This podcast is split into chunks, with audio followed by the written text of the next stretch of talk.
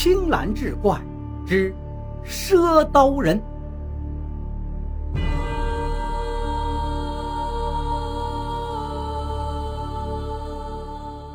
赊刀人呐，往小了说，就是个走街串巷的小贩，平素摆弄刀具为生；往大了说，就是能一语成谶的奇人，以赊刀为幌，实则补卖预言，可卜生死，测兴亡，先知世道变迁。在徐三的猪肉铺子旁，有个人摆出了一排刀具，他也不吆喝，只是戴着个斗笠。低着头，一遍又一遍地擦拭着他手里的刀具。那徐三也不知是被他婆娘教训了，还是天热生烦，肚子里沤着一口怒气，正无处发泄。赶巧看见前来买肉的顾客被那卖刀具的吸引了，本来径直朝着肉铺走来的，脚走到门前，又生生的拐弯，低头去翻弄那赊刀人的刀去了。这一下子，他可找到出口了。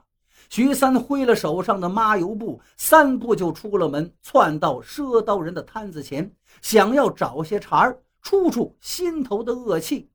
不过他还没说话，就大眼瞧见地上摆着一把剔骨尖刀，鬼使神差的就上手一摸，赊刀人也不阻拦于他，锋利的刀口瞬间就让他食指见了血。好刀啊，真是一把好刀！徐三心里啧啧称奇。他杀猪这么多年，常年跟肉打交道，自然对趁手的尖刀时时上心呢。他本以为老爹留给他那把已经是这地界上的魁首了，没想到今日在这小摊贩前长了见识。他越看越欢喜，这刀就是做家传之宝，留于子孙都不为过。他一时也忘了先前要找茬的本意了，俯身问那小贩：“你这刀多少钱？”思量着，若是值半个身家，还得回去同家中的妻子商量一番。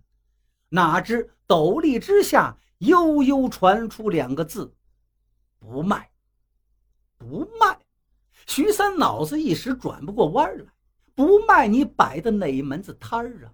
还抢老子生意！这不是诚心耍我吗？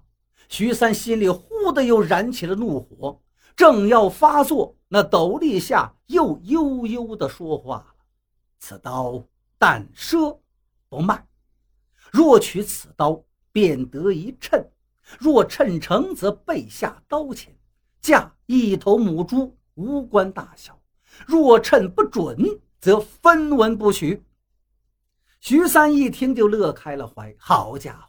这卖个刀还要再卖弄个伎俩，不过你这伎俩耍的也实在称不上高超。即便是称成，我就赔一头母猪，还无关大小。那就是说，小猪崽也算了。他是谁呀？他是杀猪匠徐三呢。家里少说也有百十头猪，区区一只母猪何足挂齿？立马就达成了交易，催促小贩赶紧出称吧。那小贩仍然低着头，斗笠挡着，看不到面容的喜怒，手指在轻轻的掐算。徐三没心思看他，当众解下外衫要包刀，生怕那小贩半路生悔，恨不得赶紧回家藏好这宝刀。趁出，什么？猪善人言，野犬作祸，母猪将乱。徐三听完，愣了片刻，突然哈哈大笑：“什么玩意儿啊？啊，猪会说人话，这头一句就是天方夜谭呐！他圈养的猪，最迟三年就得出栏宰杀了。三年哪儿够成精说人话了？更何况后两句，什么野狗生祸端，母猪发僵尸之乱，简直就是乱说一通啊！”徐三大笑了一阵儿。见那斗笠之下不为所动，他也就停了笑，一本正经起来。你这样，我给你按两百斤母猪算钱，咱也别扯什么趁言趁语的，现钱算了了事。斗笠下那位仍旧不说话，默默地收拾了刀具，临行前低声说道：“趁成再取钱财。”便离开摊子，慢慢消失在世道之上。徐三怀揣包好的尖刀，总觉得这宝刀来得太容易了，怕是那个谶语将要成真。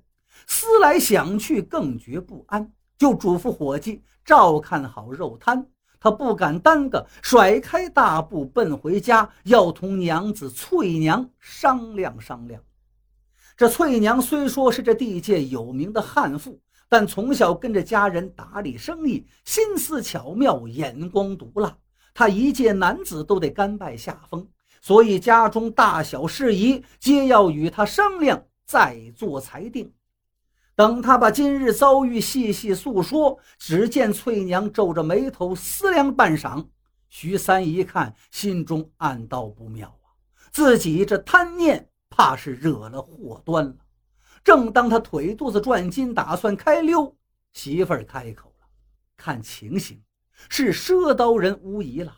我曾听我父亲提及，这赊刀人以赊刀为生，一刀一称。”测福祸无一不能应验。